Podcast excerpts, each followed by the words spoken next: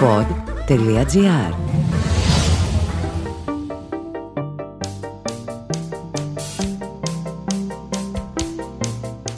Ακούτε το Home Studio με τον Δημήτρη Μπάρμπα. Ένα μουσικό podcast που αγαπάει τον κινηματογράφο, την τηλεόραση και την pop κουλτούρα σε παραγωγή του pod.gr. Μην ξεχνάτε ότι το Home Studio έχει γίνει εβδομαδιαίο για όλο το καλοκαίρι και σας μεταφέρει ότι συμβαίνει στις μεγαλύτερες συναυλίες όλο τον Ιούνιο και τον Ιούλιο και σας προετοιμάζει για κάθε εβδομάδα που έρχεται. Για να μην χάνετε ούτε ένα επεισόδιο, κάντε follow και χτυπήστε και το καμπανάκι σε όποιο streaming service ακούτε αυτή τη στιγμή. Αυτή η εβδομάδα, αν και επίσημα είναι η δεύτερη εβδομάδα συναυλιών στη χώρα μας, είναι και το πρώτο μαξιλαράκι που μας επιτρέπει να αναδιοργανωθούμε και να σκεφτούμε τι έχει γίνει, τι έχουμε προλάβει να δούμε και τι προλαβαίνουμε και αντέχει η τσέπη μας να δούμε στη συνέχεια. Ένας καλός τρόπος να μπούμε για τα καλά σε αυτή την περίοδο των συναυλιών είναι μια αγαπημένη συνήθεια των απανταχού μουσικόφιλων.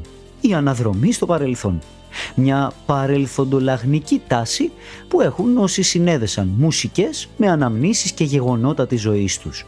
Έτσι λοιπόν, γιορτάζουμε την ευκαιρία να μιλήσουμε για μερικές από τις σπουδαιότερες συναυλίες που έγιναν ποτέ στη χώρα μας. Σε μερικές από αυτές είχα τη χαρά να είμαι αυτίκος μάρτυρας αλλά και αυτόπτη όσο μου επιτρέπει το ύψος μου τέλος πάντων. Για πολλές από αυτές η ημερομηνία γέννησής μου αποτέλεσε ένα ανυπέρβλητο εμπόδιο για να μπορέσω να τις βιώσω. Ας ξεκινήσουμε όμως με το τι συνέβη αυτή την εβδομάδα και το τι θα συμβεί την επόμενη. Αυτή η εβδομάδα που μας πέρασε είχε ουσιαστικά δύο βασικές ε, συναυλιακές στιγμές. Για τους οπαδούς της σκληρής μουσικής, ένας παλιός γνώριμος του ελληνικού κοινού, ο Ματ Μπάρλου, πρώην τραγουδιστής, ενός συγκροτήματος που έχει αγαπήσει και έχει αγαπηθεί όσο λίγα από τους Έλληνες οπαδούς.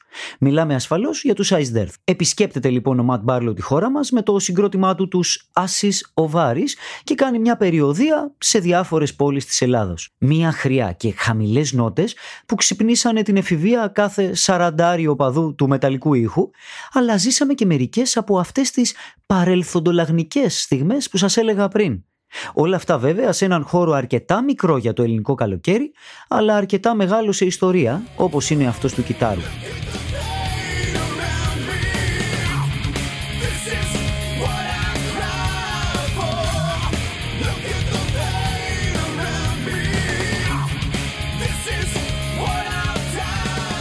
Απόψε που μιλάμε βέβαια, γίνεται και μια άλλη τεράστια συναυλία στο Παναθηναϊκό στάδιο, δηλαδή αυτή του Βασίλη Παπακοσταντίνου για τα 50 χρόνια καριέρας του.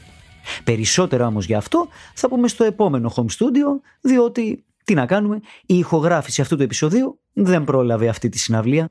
Όσον αφορά στις συναυλίες που έπονται, την εβδομάδα που θα διανύσουμε, έχουμε τη δεύτερη μέρα του release αύριο, Σάββατο 17 του μηνός, για την οποία μπορείτε να μάθετε πολλά πράγματα και να ακούσετε τα πάντα στα δύο προηγούμενα επεισόδια, που έχουμε αναλύσει κυρίως γιατί θέλουμε να πάμε και να δούμε από κοντά τους Halloween και τους Ginger, που θα βρίσκονται βέβαια μαζί με τους Beyond the Black και τους δικούς μας Silent Winter. Στις 22 του μηνός όμως θα ανέβουμε τα σκαλιά του Ηρωδίου για να παρακολουθήσουμε μια κέλτικη μυσταγωγία από τους Waterboys, οι οποίοι με δύο ουσιαστικά τραγούδια τους, το Fisherman's Blues και το Hall of the Moon, έντυσαν μία ολόκληρη δεκαετία μουσικής, όπως ήταν τα 80's. Και εδώ γεννιέται ένα πολύ καλό πλαίσιο για την μουσική ιστορία της ημέρας. Την δημιουργία αυτού του σπουδαίου τραγουδιού που ονομάζεται Hall of the Moon. Το Hall of the Moon είναι ένα τραγούδι του σκοτσέζικου όπως είπαμε συγκροτήματος των Waterboys. Κυκλοφόρησε ως single από το άλμπουμ τους This is the Sea τον Οκτώβριο του 1985. Αποτελεί ένα κλασικό ύμνο του συγκροτήματος και έχει παιχτεί συνεχώς σε ζωντανές εμφανίσεις από τότε που κυκλοφόρησε. Αυτά μας λέει σε τρεις γραμμές ως εισαγωγικό του τραγουδιού η Wikipedia ασφαλώς. Ο Mike Scott, για τον οποίο επίσης έχουμε μιλήσει σε προηγούμενη εκπομπή, ηγείται και είναι και ουσιαστικά το μέλος που αποτελεί τους Waterboys. Ο Mike Scott λοιπόν σε μια συνέντευξη είπε το εξής. Η κοπέλα μου κάποτε με ρώτησε «Είναι εύκολο το να γράφεις τραγούδια» Εκείνο το βράδυ είχε φεγγάρι, οπότε έπιασα ένα στυλό και έγραψα I saw the crescent, you saw the hall of the moon. Και έτσι δημιουργήθηκε το Hall of the Moon.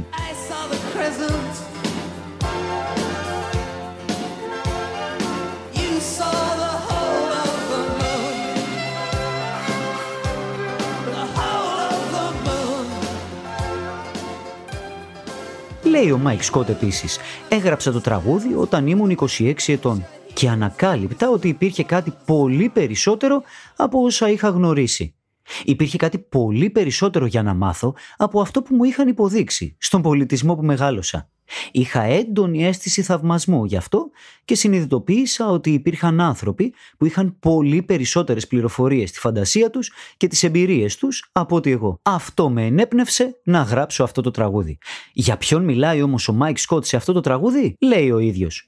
Δεν είναι ένας συγκεκριμένος άνθρωπος. Είναι περισσότερο ένας τύπος. Ο σκοπός του τραγουδιού ήταν να επιδείξει πόσο περισσότερα μπορεί να υπάρχουν για να μάθουμε από ό,τι είχαμε ποτέ υποπτευθεί και έτσι χρησιμοποίησα αυτή τη μορφή τραγουδογραφίας σαν να μιλάω σε έναν πιο ενημερωμένο ή σοφό άνθρωπο. Βέβαια, όσοι μελετήσανε το τραγούδι και γνωρίζουν περίπου τις επιρροές του Mike Scott, έσπευσαν να μας πούν ότι κάποιος από αυτούς που μιλάει ο Mike Scott στο τραγούδι είναι ίσως ο Sid Barrett ή ο Jimmy Hendrix που ήταν ασφαλώς από τις βασικές επιρροές των Waterboys και ο Mike Scott ζήλευε λίγο την έμπνευσή τους. Μια ακόμη πολύ μεγάλη μορφή της μουσικής βιομηχανίας που ίσως να κρύβεται πίσω από την έμπνευση του Hall of the Moon είναι και ο Prince ο οποίος φάνηκε να ενσωματώνει αυτό τον τύπο ανθρώπου που αναφέρεται μες στο τραγούδι. Ο κύκλος μάλιστα αυτής της δημιουργίας κλείνει με τον Prince να ερμηνεύει το Hall of the Moon σε συναυλίες του το 2014 και το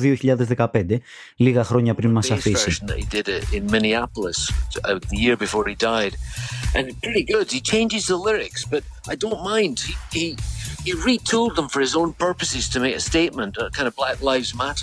Αυτό μάλιστα ήταν το μόνο τραγούδι που δεν ήταν σχεδόν ολοκληρωμένο όταν οι Waterboys ξεκίνησαν την ηχογράφηση του τρίτου τους άλμπουμ, This is the Sea.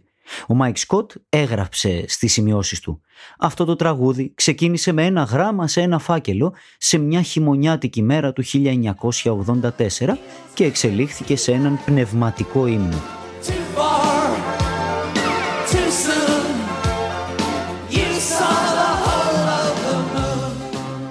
Και αφού μιλήσαμε για τους Waterboys και τα 80's, για πάμε λίγο να ζεστάνουμε τις αναμνήσεις μας από εκείνη την μακρινή δεκαετία. Πάμε στο 1989 και πάμε στην πρώτη πολύ μεγάλη συναυλία για την οποία θα μιλήσουμε σήμερα σε αυτό το επεισόδιο. Όταν λοιπόν τίθεται οποιαδήποτε κουβέντα για ιστορικά events στη χώρα μας, ένα από τα πρώτα που έρχονται στο μυαλό μας είναι ασφαλώς η μεγαλειώδη συναυλία των Pink Floyd το 1989 στο Ολυμπιακό Στάδιο της Αθήνας χωρίς τον Roger Waters ασφαλώς της τάξης τους και με ένα ακόμα σπουδαίο άλμπουμ στις αποσκευές, το A Momentary Lapse of Reason, το τεράστιο αυτό συγκρότημα, πήρε όλο το σόου του, τα φώτα, τα υπτάμενα γουρούνια και ήρθε στην Αθήνα. Άφησε μάλιστα φεύγοντας έναν μουσικό κρατήρα που κολυμπάμε μέσα του εδώ και 34 ολόκληρα χρόνια. Ήταν η 31η Μαΐου του 1989. Η χώρα προέρχεται από μια δεκαετία μεγάλων αλλαγών και μεγάλων αθλητικών και εθνικών γεγονότων. Ήδη έχουν συμβεί κάποιες συναυλίες που έχουν ανοίξει την όρεξη των Ελλήνων και την ελπίδα τους για πολύ μεγάλα πράγματα. Έχουμε το Rock in Athens, για το οποίο έχουμε μιλήσει στην εκπομπή, αν θυμάστε καλά, συναυλία όπως λέμε τραγωδία. Για πηγαίνετε να την ακούσετε. Έχουμε τον Ρόρι Γκάλαχερ, ο οποίος ήρθε την επόμενη χρονιά από τους Πολεί. Οι Πολεί ήρθαν το 1980 και ο Ρόρι Γκάλαχερ το 1981. Βέβαια, για τους πιο σκληρούς εφήβους τότε, έχουμε και τη συναυλία των Iron Maiden στη Νέα Φιλαδέλφια το 1988. Οι Gilmore, Mason και Wright λοιπόν έρχονται στα πλαίσια της περιοδίας τους Momentary Lapse of Reason Tour και με ένα εισιτήριο 3.500 δραχμών πήγαινες για να ακούσεις τραγούδια όπως είναι το Welcome to the Machine, το Comfortably Nub και άλλους ύμνους που έχουν μεγαλώσει γενιές και γενιές μουσικόφιλων. Ο μόνος που έλειπε για να ολοκληρώσει αυτό το όνειρο ήταν ο Roger Waters που όμως θα μας απασχολήσει στη συνέχεια. How I wish, how I wish you were here. We just two lost souls swimming in a fishbowl year after year, running over the same old ground. Roger Waters λοιπόν, Terra Vibe, Μαλακάσα στις 18 Ιουνίου του 2006. 17 ολόκληρα χρόνια πριν. Αν είναι δυνατόν. 17 ολόκληρα χρόνια πριν. Μιλάμε για μια συναυλία η οποία μέσα της κρύβει και μια προσωπική μου ιστορία καθώς είχα βρεθεί στη Θεσσαλονίκη για δύο μέρες, όχι για ευχάριστο λόγο και μάλλον είχα πάρει απόφαση ότι δεν θα έβλεπα τελικά τον Ρότζερ Waters για πρώτη φορά στη ζωή μου.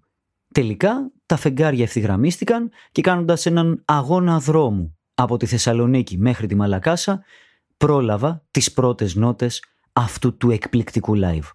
Ο Ρότζερ Waters επισκέφθηκε ξανά τη χώρα μας με την περιοδία του The Wall, δύο φορές μάλιστα. Τότε όμως το 2006 την τιμητική του είχε το The Dark Side of the Moon. Παρέα με μερικές από τις σπουδαιότερες στιγμές της solo καριέρας αυτής της μουσικής ιδιοφυΐας. Το Dark Side of the Moon, για το οποίο επίσης έχουμε αφιερώσει μια ολόκληρη σχεδόν εκπομπή, βλέπε το ξωτικά και δράκι στο φεγγάρι, αποτελεί έναν ακρογωνιαίο λίθο όλης της σύγχρονης μουσικής ιστορίας. Όταν λοιπόν σου κάνει την τιμή ο δημιουργός του να ξεδιπλώσει όλες τις πτυχές αυτού του εκπληκτικού δημιουργήματος μπροστά στα μάτια και τα αυτιά σου, μόνο ευγνωμοσύνη μπορείς να αισθανθείς προς οποιαδήποτε πηγή συνέβαλε σε αυτή τη συνύπαρξη του Roger Waters και εσού του ιδίου στον ίδιο χώρο. Ο ήχος στη Μαλακάσα εκείνη τη βραδιά έθεσε ίσως τον υψηλότερο πύχη που θα μπορούσε να τεθεί για όλες τις συναυλίες που ακολούθησαν, είτε στον ίδιο τόπο είτε οπουδήποτε αλλού σε ολόκληρη τη χώρα.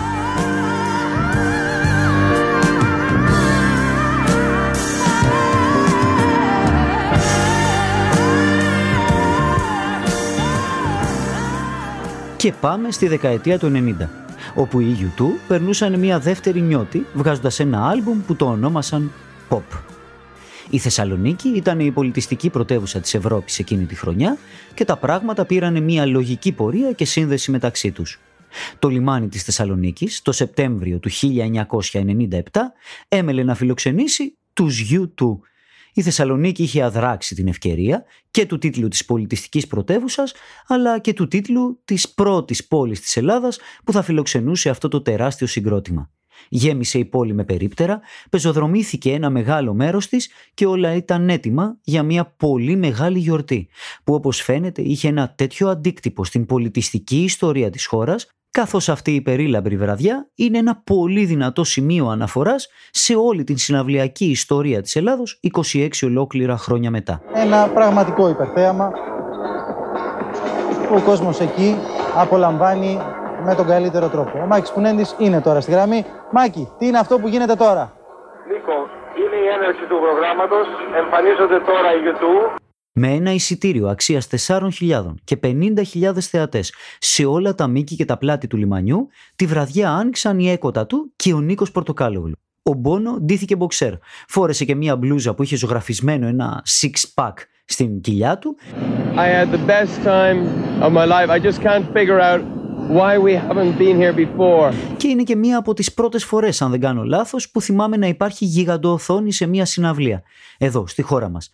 Όλα αυτά αποτέλεσαν τα πρώτα ουσιαστικά ερεθίσματα σε αυτό που θα ακολουθούσε. «Γεια σου Ελλάδα, γεια σου Θεσσαλονίκη», είπε ο Μπόνο και ευτυχώς εμείς οι Αθηναίοι καταφέραμε να τους δούμε σε ένα μεταγενέστερο στάδιο της καριέρας τους, σε ένα live που σίγουρα αποτελεί και αυτό μια από τις ιστορικότερες συναυλιακές στιγμές της χώρας.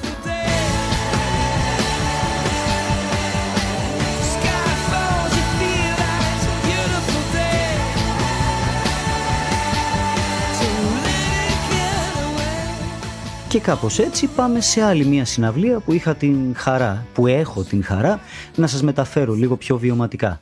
ACDC στο ΆΚΑ στις 28 Πέμπτου του 2009. Πόσες ώρες έχουν καταναλωθεί σε συζητήσεις πριν από αυτό το live που έλεγαν ότι η ACDC είναι ένα από τα βασικά ονόματα που θα θέλαμε να επισκεφτούν κάποια στιγμή τη χώρα μας. Ευτυχώς αυτό το πλαίσιο συζητήσεων μάλλον είχε γίνει σε πολλές παρέες καθώς το ΆΚΑ εκείνο το βράδυ έμοιαζε ασφικτικά γεμάτο. Οι ACDC, λίγο μετά την πτώση του ήλιου της Αθήνας, γέμισαν την σκηνή με το rock and roll τρένο τους και η συνέχεια ήταν απόλυτα καταιγιστική. Η κατά πολλούς σπουδαιότερη rock and roll μπάντα του πλανήτη έδωσε εκείνο το βράδυ ένα σεμινάριο για το πώς μπορείς να ζεις τη στιγμή δίχως να κοιτάζεις το αύριο. Το έπραξαν εκείνοι επί σκηνής και το μετέφεραν σε τόσες δεκάδες χιλιάδες ανθρώπων και κάτω από αυτή.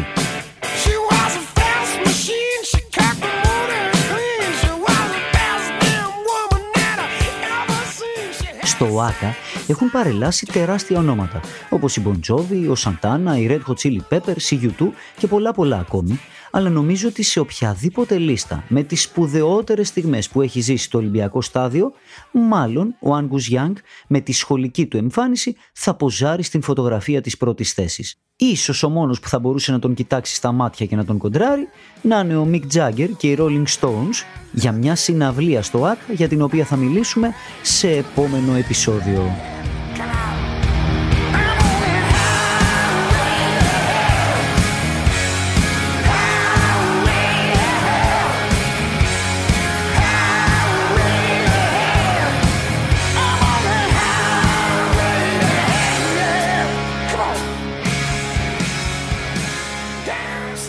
Δυστυχώς όμως από τότε, από την συναυλία των ACDC, δεν είχαμε την ευκαιρία να τους ξαναδούμε επί ελληνικού εδάφους. Και όσο περνάνε τα χρόνια, οι πιθανότητες όλο και μειώνονται για να συμβεί κάτι τέτοιο ξανά.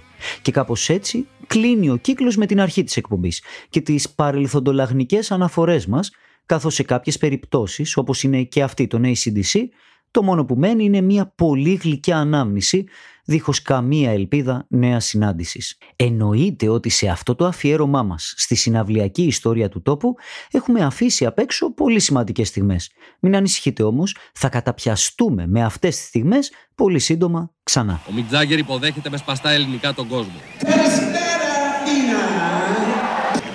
Είμαστε Ακούσατε το Home Studio με τον Δημήτρη Μπάρμπα.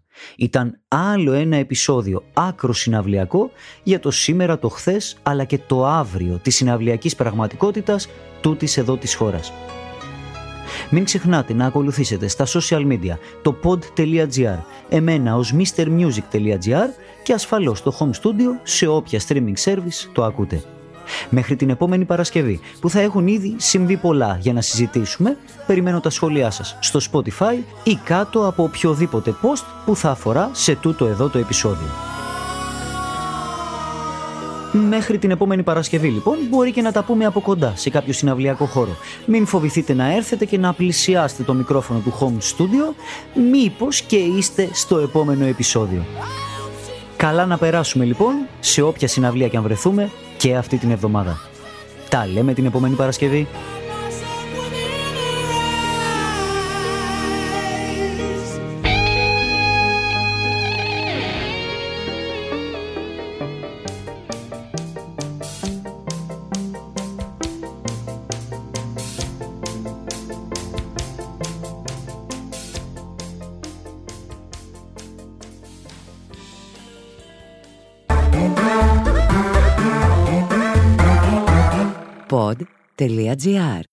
Το καλό να ακούγεται.